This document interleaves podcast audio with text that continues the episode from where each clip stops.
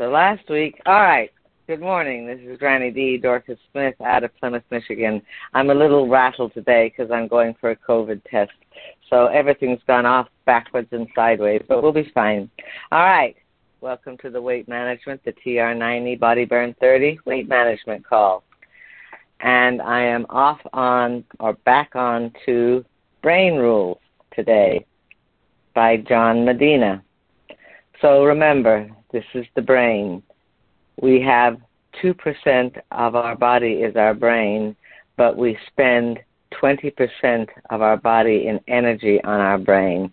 And one of the ways that you can keep your brain healthy, very healthy, is to exercise. Just walk 10 to 30 minutes a day. If you can do it seven days a week, I'll tell you it will make a difference. It's all about getting oxygen to the brain and getting those muscles strong. So, last week when I was talking to you, we had gone on a little journey from just like in the movie The Fantastic Voyage written by Harry Kleiner and the science fiction then popular popularized later by Isaac Asimov. So we are in this little submarine and we have plunged into the brain. Instantly, insufferably. It's overcrowded, even hostile in here. Everywhere we we have to navigate through a dangerous scaffolding of spiky coral protein formations, the neuroskeleton. Though these dense formations give the neuron its three dimensional shape, many of the skeletal parts are in constant motion, which means we have to do a lot of dodging. Millions of molecules still slam against our ship. However, every few seconds, and every few seconds we are jolted by an electric discharge. We won't want to stay long. So, we are going to be swimming laps. We escape from one end of the neuron, initially of perilously winding through sharp thickets of proteins. We now find ourselves free floating in a calm, seemingly bottomless watery canyon. In the distance, we can see another neuron looming ahead. We are in the space between the two neurons called the synaptic cleft. And the first thing we notice is that we are not alone. We appear to be swimming with large schools of tiny molecules. They are streaming out of the neuron we just visited and thrashing helter skelter towards the one we are facing. In a few minutes, in a few seconds, sorry, in minutes, in a few seconds, they will reverse themselves, swimming back to the neuron we just left, which then instantly gobbles them up. These schools of molecules are called neurotransmitters, and they come in a variety of molecular species. They function like tiny couriers, and the neurons use these molecules to communicate information across the canyon, or more properly, across the synaptic cleft. The cells that lets them the cell that lets them escape is called the presynaptic neuron, and the cell that receives them is called the postsynaptic neuron. Neurons release these chemicals into the synapse, usually in response to being electrically stimulated. The neuron that receives them can react negatively or positively when it encounters these chemicals. Working like a like a working something like a cellular temper tantrum, the neuron can turn itself off to the rest of the neuroelectric world a process called inhibition, or the neuron can become electrically stimulated. That allows a, a signal to be transferred from the presynaptic neuron to the postsynaptic neuron. I got stimulated and I'm passing the good news on to you. And then the neurotransmitters return to the cell of origin, the process appropriately called reuptake. When that cell gobbles them up, the system is reset and ready for another signal. As we look 360 degrees around our synaptic environment, we notice that the neural forest, large and seemingly distant, is surprisingly complicated. Take the two neurons between which we are floating. We are between just two connection points. If you can imagine two trees being uprooted by giant hands turned 90 degrees so the roots face each other and then jam together. You can you can visualize the real world of then you can re- visualize the real world of two neurons interacting with each other in the brain. And that's just the simplest case. Usually thousands of neurons are jammed up against each other, all occupying a single parcel of neural real, real estate. The branches form con- connections to one another in a nearly incomprehensible mass of branching confusion. 10,000 points of connection is typical, and each connection is separated by a synapse, those watery canyons in which we are now floating. Gazing at this underwater hippocampal forest, we notice several disturbing developments. Wow, like snakes swaying to the rhythm of some chemical flute, some of these branches appear to be moving. Occasionally, the end of one neuron swells up, gracefully increasing in diameter. The terminal ends of the other neurons split down the middle like a forked tongue, creating two connections where before there was only one. Electricity crackles through these moving neurons at a blinding 250 miles an hour, some quite near us, with clouds of neurotransmitters filling in the spaces between the trunks as the electric current passes by. What we should do now is take off our shoes and bow low in the submarine, for we are on holy neural ground what we were just observing was the process of the human brain learning. It's an extreme makeover.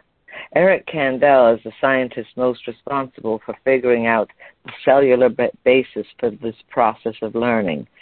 For he shared, or just this whole process, for it, for it, he shared the Nobel Prize in 2000, and his most important discoveries would have made inventor Alfred Nobel proud. Kandel showed that when people learn something, the wiring in their brain changes. He demonstrated that even acquiring simple pieces of information involves the physical alteration of the structure of the neurons participating in the process. Taken broadly, these physical changes result in the, func- in the functional organization and reorganization of the brain. This is astonishing. The brain is constantly learning things, so the brain is constantly rewiring itself. Kandel first discovered this fact not by looking at humans, but by looking at sea slugs. He soon found, somewhat insultingly, that human nerves learn things the same way slugs' nerves, the slug nerves learn things. And so do lots of animals in between slugs and humans. The Nobel Prize was award in, awarded in part because of his careful work, because his careful work described the thought processes of virtually every creature with the means to think. We saw these physical changes while our submarine was puttering around the synaptic space between two neurons. As neurons learn, they swell, they sway, and then they split. They break connections in one spot, glide over to a nearby region, and form connection with their new neighbors. Many stay put, simply strengthening their electrical connections, which get fatter with each other increasing the efficiency of information transfer. You could get a headache just thinking about the fact that deep inside your brain at this very moment, bits of neurons are moving around like reptiles, slithering into new spots. I love the word slithering, getting fat at one end or creating split ends. So, all so that you can remember a few things about Eric Kandel and his sea slugs and the Nobel Prize. But before Kandel, in the 18th century, the Italian scientist Vincenzo Malacarne did a surprising modern series of biological experiments. He trained a group of birds to do complex tricks. This part makes me sad. Then he killed them all and dissected their brains. Ah, science. He found that his trained birds had more extensive folding patterns in specific regions of their brains than his untrained birds. Fifty years later, Darwin noted the similar differences between the brains of wild animals and their domestic counterparts. The brains in wild animals were 15 to 30 percent larger than those of their tame domestic counterparts. It appears that the cold, hard world forced the wild animals into a constant learning mode. Those experiences wired their heads much differently. It is the same with humans. This can be observed in places ranging from New Orleans Zydeco beer halls to the staid places of the New York Philharmonic. Both are the natural habitat of violin players. And we must note here that violin players have really strange brains when compared with non-violin players. Listen to this. The neural regions that cro- control their left hands, where the complex, fine motor movement is required on the strings, looks as if they have been gorged on a high fat diet. These regions are enlarged, swollen, and crisscrossed with complex associations. By contrast, the areas controlling the right hand, which just draws the bow, looks positively, positively anorexic with much less complexity. So, to conclude for the day, the brain acts like a muscle. The more activity you do, the larger and more complex it can become. Whether that leads to more intelligence is another issue, but the fact is indisputable that you can that you in life okay, let me try that again. But one fact is indisputable. What you do in life physically changes what your brain looks like. You can wire and rewire yourself with the simple choice of which in- musical instrument or which sport you play. And there you have it. Granny D, Dorcas Smith, out of Plymouth, Michigan.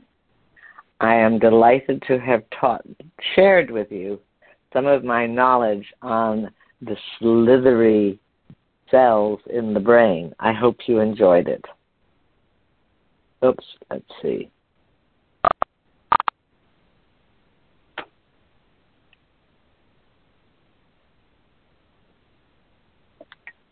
very informative. yes.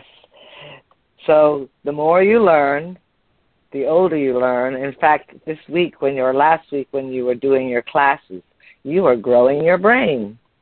You were definitely well, rewiring it. definitely, because there's all kinds of new things that are coming out in education that they were sharing with us at that conference. So and some of it I've yes. been reading about and learning about in addition to that. So yeah, all summer I've been growing my brain.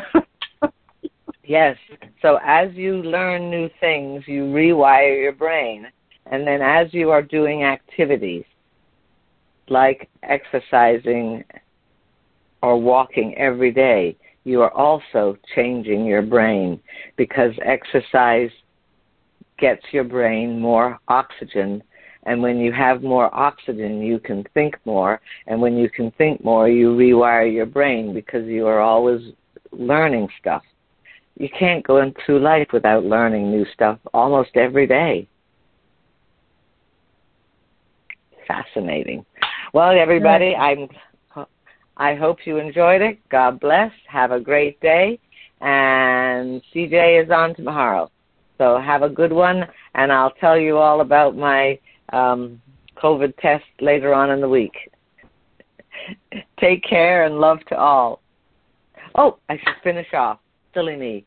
We also have One Team Global, One Team Global on Facebook Live at 10 o'clock.